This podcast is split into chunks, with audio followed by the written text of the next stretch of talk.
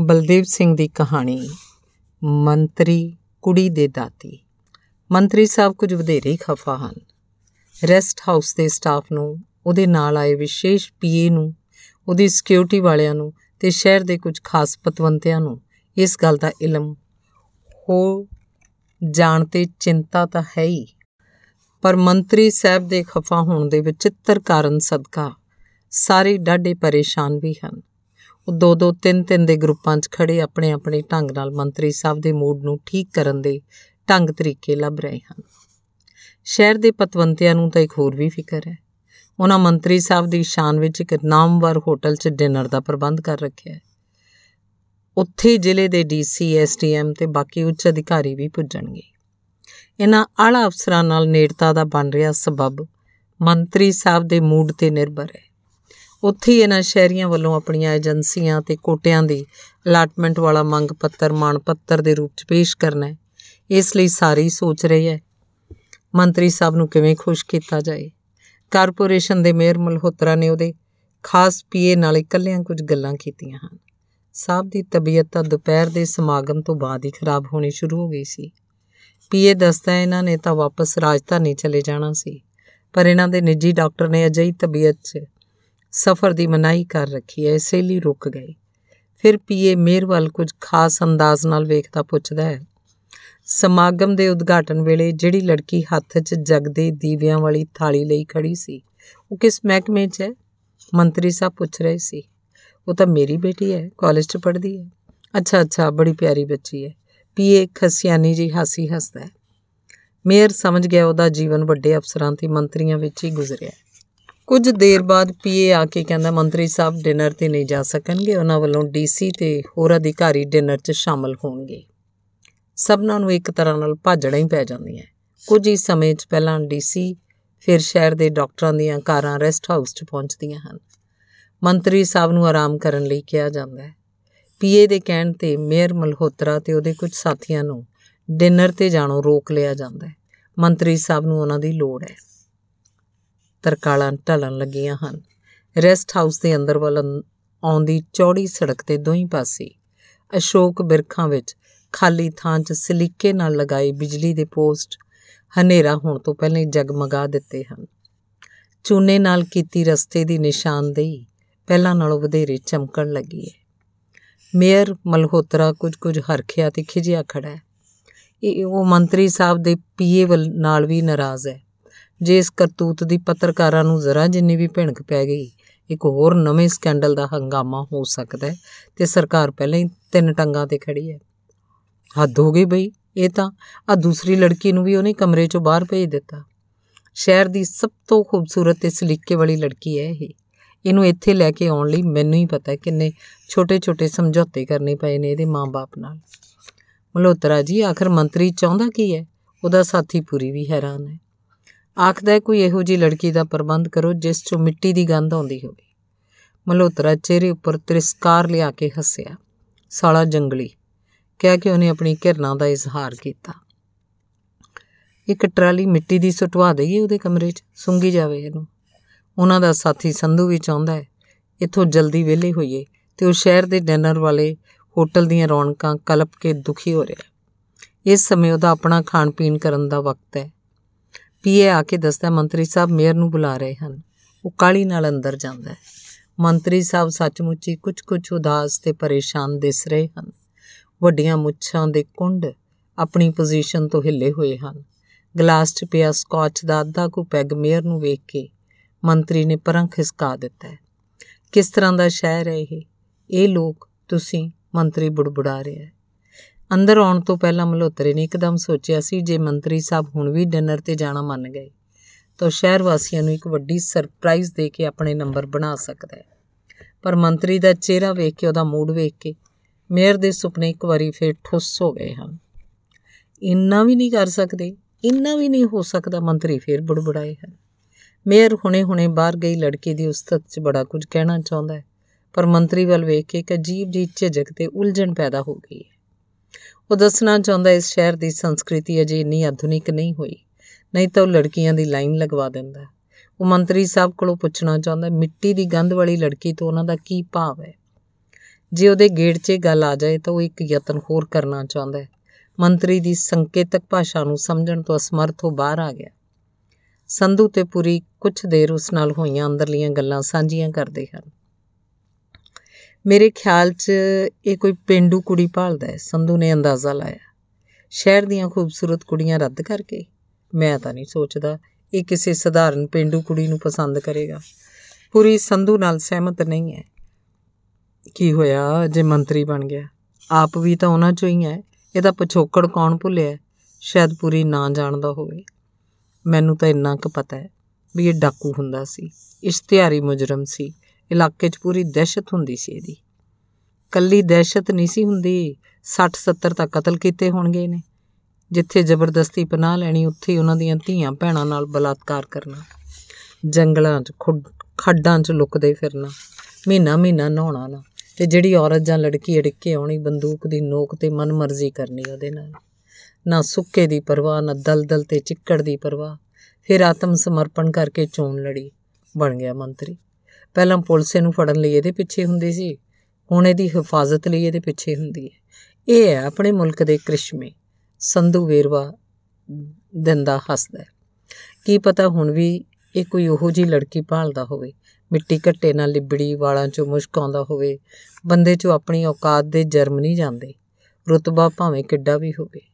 ਪੂਰੀ ਦੀ ਗੱਲ ਸੁਣ ਕੇ ਸੰਧੂ ਦੀ ਅੱਖਾਂ 'ਚ ਅਚਾਨਕ ਚਮਕ ਆ ਜਾਂਦੀ ਹੈ। ਮਲੋਤਰਾ ਕਰਦਾ ਮੰਤਰੀ ਦਾ ਜੁਗਾੜ ਕੋਈ। ਮੇਰੇ ਮੁੜਨ ਤੱਕ ਉਹਨੂੰ ਰੁਝਾਈ ਰੱਖਣਾ ਹੈ ਤੁਹਾਡਾ ਦੋਹਾਂ ਦਾ ਸੰਸਾ ਹੈ। ਆਖ ਕੇ ਸੰਧੂ ਰੈਸਟ ਹਾਊਸ ਦੇ ਬਾਹਰ ਖੜੀ ਜੀਪ 'ਚ ਜਾ ਬੈਠਦਾ ਹੈ। ਸੰਧੂ ਦੇ ਸਾਹਮਣੇ ਲਗਭਗ ਡੁੱਬ ਗਿਆ ਲਾਲ ਰੱਤਾ ਸੂਰਜ ਲਹਿੰਦੇ ਪਾਸੇ ਨੂੰ ਬੜਾ ਹੀ ਰਹੱਸਮਈ ਬਣਾ ਰਿਹਾ ਹੈ। ਫਾਰਮ ਤੇ ਰੱਖੀਆਂ ਮੱਝਾਂ ਦਾ ਦੁੱਧ ਚੋ ਕੇ ਨੌਕਰ ਸੰਧੂ ਦੀ ਕੋਠੀ ਵੱਲ ਜਾ ਰਿਹਾ ਹੈ। ਚਫੇਰੇ ਝੋਨੇ ਦੇ ਮੀਲਾਂ ਲੰਮੇ ਹਰੇ ਗਲੀਚੇ ਵਿਛੇ ਹੋਏ ਹਨ। ਅਗਸਤ ਮਹੀਨਾ ਤੋਂ ਟੱਪ ਚੱਲਿਆ ਹੈ।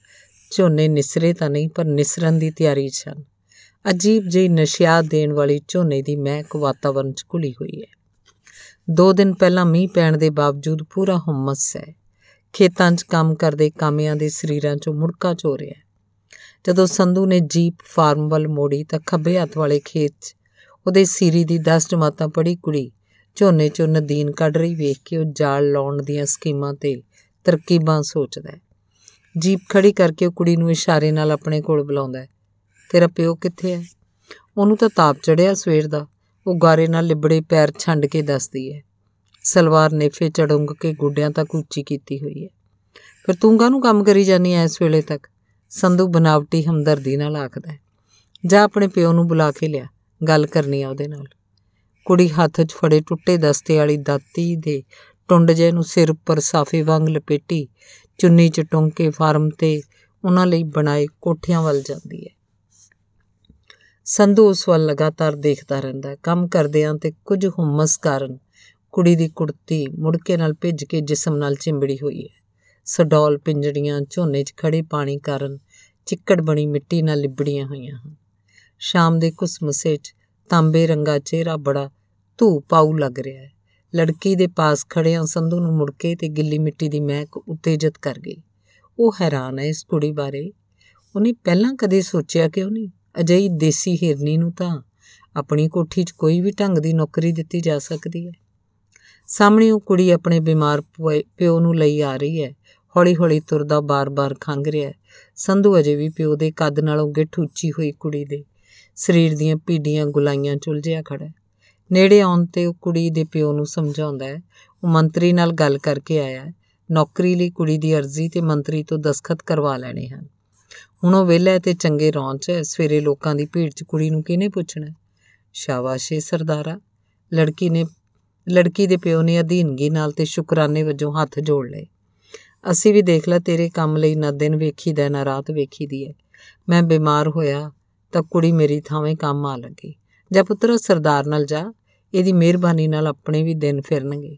ਬਾਪੂ ਐਸ ਵੇਲੇ ਕੁੜੀ ਹੇਠਾਂ ਲੈ ਗਏ ਸੂਰਜ ਦੀ ਮੱਧਮ ਜੀ ਲਾਲੀ ਵੀ ਕਾਲੋਂ ਚ ਵਟ ਰਹੀ ਦੇਖ ਕੇ ਕਹਿੰਦੀ ਹੈ, ਵੇਲੇ ਨੂੰ ਕੀ ਹੈ? ਮੈਂ ਹੈਗਾ, ਜੀਪ ਕੋਲ ਹੈ। ਮੰਤਰੀ ਕੋਲੋਂ ਤੇਰੀ ਅਰਜੀ ਤੇ ਘੁੱਗੀ ਮਰਵਾਣੀ ਹੈ। ਫਿਰ ਇੱਥੇ ਹੀ ਛੱਡ ਜਾਣਾ ਤੈਨੂੰ। ਪਹਿਲਾਂ ਤਾਂ ਮੰਤਰੀ ਮੰਨਦਾ ਹੀ ਨਹੀਂ ਸੀ। ਜਦੋਂ ਮੰਨਿਆ ਕਹਿੰਦਾ ਇਹ ਕੰਮ ਤਾਂ ਫੇਰ ਹੁਣੇ ਹੀ ਕਰਨ ਵਾਲਾ ਸ਼ਾਬਾਸ਼ੇ ਸਰਦਾਰ। ਕੁੜੀ ਦਾ ਪਿਓ ਫੇਰ ਹੱਥ ਜੋੜਦਾ ਅਰਜ਼ੀ ਤਾਂ ਲਿਖ ਕੇ ਲਿਆਵਾਂ। ਕੁੜੀ ਖੁਸ਼ ਵੀ ਹੈ ਤੇ ਸ਼ਸ਼ੋ ਪੰਚ ਵੀ ਹੈ। ਅਰਜੀ ਉੱਥੇ ਹੀ ਲਿਖ ਲਵਾਂਗੇ। ਚੱਲ ਬੈਠ ਜੀਪ 'ਚ ਜਾ ਕੇ।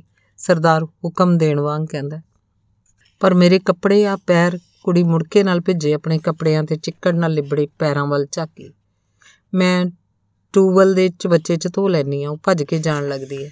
ਉੱਥੇ ਧੋ ਲਵਾਂਗੇ, ਲੋੜ ਪਈ ਤਾਂ। ਜੇ ਮੰਤਰੀ ਕਿਧਰੇ ਹੋਰ ਚਲੇ ਗਏ ਜਾਂ ਆਖ ਦਿੱਤਾ ਕੱਲ ਨੂੰ ਆਓ ਫੇਰ ਕੀ ਹੋ? ਮੈਂ ਤਾਂ ਸੋਚਿਆ ਭਲਾ ਹੋ ਜੇ ਕੁੜੀ ਦਾ ਨੌਕਰੀ ਮਿਲ ਗਈ ਤਾਂ ਸਾਰੀ ਉਮਰ ਮौज ਕਰੂਗੀ। ਕੁੜੀ ਦਾ ਪਿਓ ਹੱਥ ਜੋੜ ਕੇ ਫੇਰ ਸ਼ਾਬਾਸ਼ੇ ਸਰਦਾਰਾ ਕਹਿਣ ਲੱਗਾ ਸੀ, ਪਰ ਉਹਨੂੰ ਖੰਘ ਆ ਜਾਂਦੀ ਹੈ। ਕੁੜੀ ਉਸੇ ਹਾਲਤ ਵਿੱਚ ਜੀਪ ਵੱਲ ਤੁਰ ਪੈਂਦੀ ਹੈ। ਸਿਰ ਪਰ ਲਪੇਟੀ ਚੁੰਨੀ ਵਿੱਚ ਟੰਗੀ ਟੁੱਟੇ ਦਸਤੇ ਵਾਲੀ ਦਾਤੀ ਦਾ ਵੀ ਉਹਨੂੰ ਧਿਆਨ ਨਹੀਂ ਹੈ। ਜਦੋਂ ਸੰਧੂ ਤੇ ਮਿਹਰ ਮਲਹੋਤਰਾ ਕੁੜੀ ਨੂੰ ਮੰਤਰੀ ਸਾਹਿਬ ਦੇ ਕਮਰੇ ਅੰਦਰ ਧੱਕਣਾ ਚਾਹੁੰਦੇ ਆ ਉਹ ਹੈਰਾਨ ਹੋ ਕੇ ਪੁੱਛਦੀ ਹੈ, ਮੇਰੀ ਅਰਜ਼ੀ?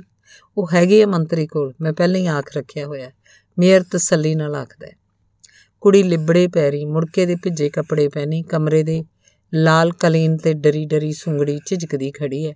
ਕਮਰਾ ਝੋਨੇ ਨਾਲ ਖੈਸਰ ਕੇ ਆਏ ਜਿਸਮ ਦੇ ਮੁੜਕੇ ਤੇ ਗਿੱਲੀ ਮਿੱਟੀ ਦੀ ਮਹਿਕ ਨਾਲ ਭਰ ਗਿਆ ਲੜਕੀ ਨੂੰ ਵੇਖ ਕੇ ਮੰਤਰੀ ਦੀਆਂ ਮੁੱਛਾਂ ਹੱਸੀਆਂ ਹਨ। ਹਾਂ, ਇਹੀ ਇਹੀ ਤਾਂ ਹੈ, ਇਹੀ ਤਾਂ ਹੈ ਮਿੱਟੀ ਦੀ ਮਹਿਕ ਜਿਹੀ ਕੁੜੀ। ਆ ਇੱਧਰ ਆ ਇੱਧਰ ਆ ਮੇਰੇ ਕੋਲ, ਇੱਥੇ ਬੈਠ। ਮੰਤਰੀ ਆਪਣੀ ਬਗਲ ਵਾਲੀ ਕੁਰਸੀ ਵੱਲ ਇਸ਼ਾਰਾ ਕਰਦਾ ਹੈ। ਮੇਰੀ ਅਰਜ਼ੀ ਹਲਕਾਉਣ ਵਾਂਗ ਕਹਿੰਦੇ ਆ ਕੁੜੀ ਅੱਗੇ ਵੱਧਦੀ ਹੈ। ਮੰਤਰੀ ਘੰਟੀ ਵਜਾ ਕੇ ਪੀਏ ਨੂੰ ਬੁਲਾਉਂਦਾ ਹੈ। ਸੁਣ, ਹੁਣ ਕੋਈ ਵੀ ਮੈਨੂੰ ਮਿਲਣ ਆਏ, ਇੱਧਰ ਨਹੀਂ ਆਉਣ ਦੇਣਾ। ਕਮਰੇ 'ਚ ਕੁਝ ਵੀ ਹੋਵੇ ਡਿਸਟਰਬ ਨਹੀਂ ਕਰਨਾ। ਮੇਅਰ ਤੇ ਸੰਧੂ ਹੋਰਾਂ ਨੂੰ ਆਖ ਕੱਲ ਮਿਲਣਗੇ ਉਹ ਮੈਨੂੰ। ਮੈਂ ਇਸ ਲੜਕੀ ਦੀ ਐਪਲੀਕੇਸ਼ਨ ਤੇ ਸਾਈਨ ਕਰਨੇ ਨੇ, ਸਮਝਿਆ? ਜੀ, ਜਨਾਬ, ਆਖ ਕੇ ਪੀਏ ਬਾਹਰ ਨਿਕਲ ਜਾਂਦਾ ਹੈ। ਲੜਕੀ ਆਪਣੀ ਹੋਣੀ ਸਮਝ ਗਈ ਹੈ, ਇੰਨੀ ਭੋਲੀ ਨਹੀਂ ਹੈ। ਸਰਦਾਰਾਂ ਦੇ ਮੁੰਡਿਆਂ ਤੇ ਹੋਰ ਗੱਭਰੂਆਂ ਦੀਆਂ ਕਾਮੀ ਨਿਗਾਹਾਂ ਤੇ ਹਰਕਤਾਂ ਦਾ ਉਹਨੂੰ ਇਲਮ ਹੈ। ਕਿ ਵੱਡੀਆਂ ਮੁੱਛਾਂ ਵਾਲਾ ਇਹੀ ਮੰਤਰੀ ਹੈ? ਬਾਹਰ ਪੁਲਿਸ ਵੀ ਬਹੁਤ ਹੈ। ਇੱਥੋਂ ਭੱਜਾਂਗੀ ਕਿਵੇਂ? ਕੀ ਪਤਾ ਸੰਧੂ ਸਰਦਾਰ ਬਾਹਰ ਖੜਾ ਹੋਵੇ ਤੇ ਜੇ ਉਹ ਨਾਰਾਜ਼ ਹੋ ਗਿਆ, ਫਿਰ ਮੇਰੇ ਬਾਪੂ ਦਾ ਕੰਮ। ਜੇ ਉਹਨੂੰ ਫਾਰਮ ਤੋਂ ਕੱਢ ਦਿੱਤਾ, ਕਿੱਥੇ ਜਾਵਾਂਗੇ? ਰੌਲਾ ਪਾ ਦਿਆਂ। ਪਰ ਇੱਥੇ ਸੁਣੇਗਾ ਕੌਣ? ਫੇਰ? ਇਹਨੂੰ ਇਸ ਫੇਰ ਦੀ ਸਮਝ ਨਹੀਂ ਆਉਂਦੀ। ਯਾਦ ਆਉਂਦਾ, ਇੱਕ ਵੇਰ ਸੰਧੂ ਸਰਦਾਰ ਦਾ ਪੁੱਤਰਿਆ ਵੜਕਾ ਜਦੋਂ ਉਹਦੇ ਢੁੱਡ ਮਾਰਨ ਲੱਗਾ ਸੀ ਤਾਂ ਉਹਨੇ ਫੋੜਾ ਮਾਰ ਕੇ ਲੰਗਾ ਕਰ ਦਿੱਤਾ ਸੀ। ਉਹਨਾਂ ਨੂੰ ਵੇਖਦੇ ਹੀ ਕੰਨ ਹੇਠਾਂ ਸਿੱਟ ਲੈਂਦਾ ਮੰਤਰੀ ਦੀਆਂ ਮੁੱਛਾਂ ਵੀ ਉਹਨੂੰ ਬੈਠ ਕੇ ਦੇ ਸਿੰਘਾਂ ਵਰਗੀਆਂ ਹੀ ਲੱਗਦੀਆਂ। ਮੰਤਰੀ ਫੇਰ ਉਹਨੂੰ ਕੁਰਸੀ ਤੇ ਬੈਠਣ ਲਈ ਆਖਦਾ ਹੈ। ਹਰ ਤਰ੍ਹਾਂ ਦੀ ਹੋਣੀ ਦਾ ਸਾਹਮਣਾ ਕਰਨ ਲਈ ਕੁੜੀ ਆਪਣੇ ਆਪ ਨੂੰ ਤਿਆਰ ਕਰਨ ਲੱਗੀ ਮੰਤਰੀ ਉਹਦੇ ਮਿਹਨਤੀ ਤੇ ਕੱਸੇ ਜਿਸਮ ਨੂੰ ਵੇਖ-ਵੇਖ ਬੇਸਬਰਾ ਹੋ ਰਿਹਾ ਹੈ। ਲੜਕੀ ਅਜੇ ਵੀ ਝਿਜਕਦੀ ਖੜੀ ਹੈ। ਉਹ ਬਾਹ ਫੜ ਕੇ ਉਹਨੂੰ ਕੁਰਸੀ ਤੇ ਬਿਠਾਉਣਾ ਚਾਹੁੰਦਾ ਹੈ।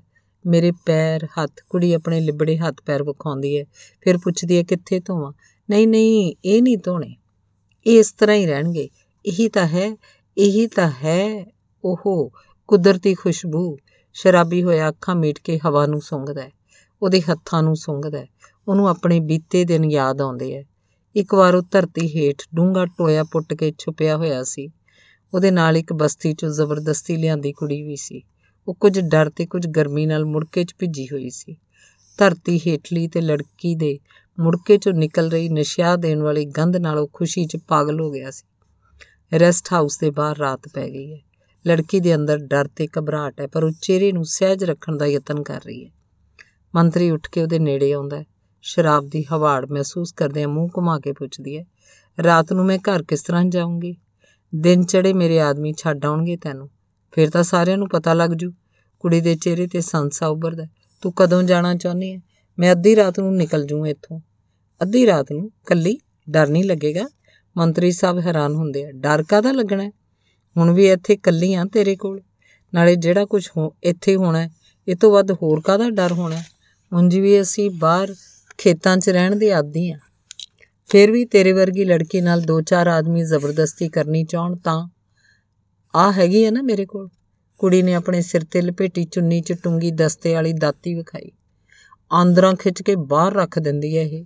ਕੁੜੀ ਦਾ ਤਾਂਬੇ ਰੰਗਾ ਚਿਹਰਾ ਰੋਹ ਨਾਲ ਹੋਰ ਚਮਕਣ ਲੱਗਦਾ ਹੈ ਪਰ ਮੇਰੇ ਆਦਮੀ, ਮੇਰੇ ਗਨਮੈਨ ਤੈਨੂੰ ਬਾਹਰ ਨਹੀਂ ਜਾਣ ਦੇਣਗੇ। ਹਾਂ, ਉਹਨਾਂ ਨੂੰ ਬੁਲਾ ਕੇ ਆਖ, ਜਦੋਂ ਵੀ ਜਾਣਾ ਚਾਹਾਂ ਮੈਨੂੰ ਰੋਕੇ ਨਾ ਕੋਈ ਕੁੜੀ ਆਪਣੀ ਸ਼ਰਤ ਰੱਖਦੀ ਹੈ ਮੰਤਰੀ ਉਦੋਂ ਹੀ ਘੰਟੀ ਦਾ ਬਟਨ ਦਬਾਉਂਦਾ ਹੈ ਫਿਰ ਸਖਤ ਹਦਾਇਤਾਂ ਜਾਰੀ ਹੁੰਦੀਆਂ ਸਿਕਿਉਰਿਟੀ ਇੰਚਾਰਜ ਨੂੰ ਚੇਚਾ ਕਿਹਾ ਜਾਂਦਾ ਹੈ। ਇੱਕ ਵਾਰ ਫਿਰ ਪੀਏ ਨੂੰ ਵਾਰਨਿੰਗ ਦਿੱਤੀ ਜਾਂਦੀ ਹੈ ਕਿ ਕੋਈ ਵੀ ਉਹਨੂੰ ਡਿਸਟਰਬ ਨਾ ਕਰੇ। ਰੈਸਟ ਹਾਊਸ ਤੋਂ ਬਾਹਰ ਹਨੇਰਾ, ਹੌਲੀ-ਹੌਲੀ ਗਾੜਾ ਹੋਣ ਲੱਗਦਾ ਹੈ। ਮੰਤਰੀ ਸਾਹਿਬ ਦੀ ਸਿਕਿਉਰਿਟੀ ਦੇ ਗਾਰਡ ਕਦੇ ਉਲਾਂ, ਉਂਗਲਾਉਂਦੇ, ਕਦੇ ਜਾਗਦੇ ਵੇਖਦੇ ਹਨ। ਮੰਤਰੀ ਦੇ ਕਮਰੇ ਦੀ ਰੋਸ਼ਨੀ ਬਹੁਤ ਦੇਰ ਤੱਕ ਜਲਦੀ ਰਹੀ ਹੈ। ਕਮਰੇ ਅੰਦਰ ਦੋ ਕੁ ਵਾਰ ਖੜਕਾ ਵੀ ਹੋਇਆ ਹੈ। ਜਿਵੇਂ ਕੁਝ ਟੁੱਟਿਆ ਹੋਵੇ, ਗਨਮੈਨ ਤਰਬਕਦੇ ਹਨ, ਅੰਦਰ ਜਾ ਕੇ ਵੇਖਣਾ ਵੀ ਚਾਹੁੰਦੇ ਹਨ। ਪਰ ਪੀਏ ਤੇ ਸਿਕਿਉਰਿਟੀ ਇੰਚਾਰਜ ਦੀ ਤਾੜਨਾ ਕੁਝ ਵੀ ਹੋਵੇ, ਅੰਦਰ ਜਾ ਕੇ ਸਾਹਿਬ ਨੂੰ ਡਿਸਟਰਬ ਨਹੀਂ ਕਰਨਾ। ਯਾਦ ਆਉਂਦੇ ਉਹ ਫੇਰ ਉਂਗਲਾਉਣ ਲੱਗਦੇ ਐ, ਜਾਂ ਆਪਣੇ ਆਪ ਨਾਲ ਬੁੜਬੜਾਉਂਦੇ ਐ। ਸਾਲਾ ਦਿਹਾਤੀ ਕਿਤੋਂ ਦਾ, ਇਹਨੂੰ ਕਦੇ ਲੜਕੀ ਨਾਲ ਪਿਆਰ ਕਰਨਾ ਨਾ ਆਇਆ। ਤੀਵੀਂ ਨੂੰ ਤਾਂ ਐ ਦਬੋਚ ਲੈਂਦਾ ਜਿਵੇਂ ਬਲਦ ਨੂੰ ਖੁਰੀਆਂ ਲਾਉਣ ਵਾਲਾ, ਉਹਨੂੰ ਪੁੱਠਾ ਸਿੱਟ ਲੈਂਦਾ ਕਦੇ ਕਦੇ ਇਉਂ ਭੁਲੇਖਾ ਪੈਂਦਾ ਜਿਵੇਂ ਕਮਰੇ 'ਚ ਕਬੱਡੀ ਖੇਡੀ ਜਾ ਰਹੀ ਹੋਵੇ। ਦੋ ਕੁ ਵਾਰ ਮੱਧਮ ਜੀਆਂ ਚੀਕਾਂ ਵੀ ਉਹਨਾਂ ਨੂੰ ਸੁਣਦੀਆਂ ਫਿਰ ਕਾਫੀ ਦੇਰ ਤੱਕ ਕਮਰੇ ਅੰਦਰ ਸ਼ਾਂਤੀ ਰਹਿੰਦੀ ਹੈ।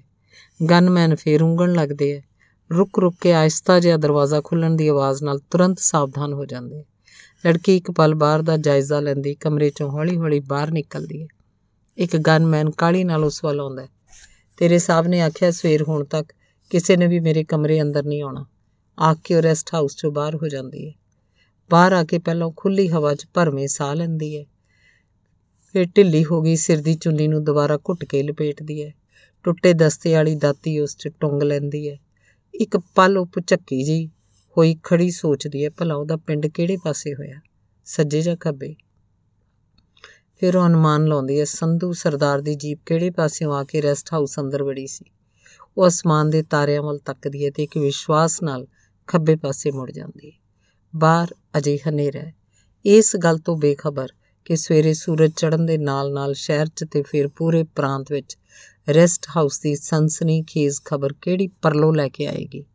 ਕੁੜੀ ਆਪਣੇ ਪਿੰਡ ਵੱਲ ਵਾਹੋਦਾਈ ਵਗੀ ਜਾ ਰਹੀ ਹੈ ਉਹਦੇ ਜਿਸਮ 'ਚੋਂ ਅਜੇ ਵੀ ਝੋਨੇ ਤੇ ਗਿੱਲੀ ਮਿੱਟੀ ਦੀ ਆ ਰਹੀ ਗੰਧ ਦੇ ਨਾਲ ਹੀ ਟੁੱਟੇ ਦਸਤੇ ਵਾਲੀ ਦਾਤੀ 'ਚੋਂ ਤਾਜ਼ੇ ਲਹੂ ਦੀ ਗੰਧ ਵੀ ਆ ਰਹੀ ਹੈ ਦਿਨ ਅਜੇ ਚੜਿਆ ਨਹੀਂ ਹੈ, ਪਰ ਪੂਰਬ ਦੀ ਕੁੱਖ ਵੱਲ ਤਾਰੇ ਧੁੰਦਲੇ ਧੁੰਦਲੇ ਹੋਈ ਜਾ ਰਹੇ ਹਨ। ਧੰਨਵਾਦ।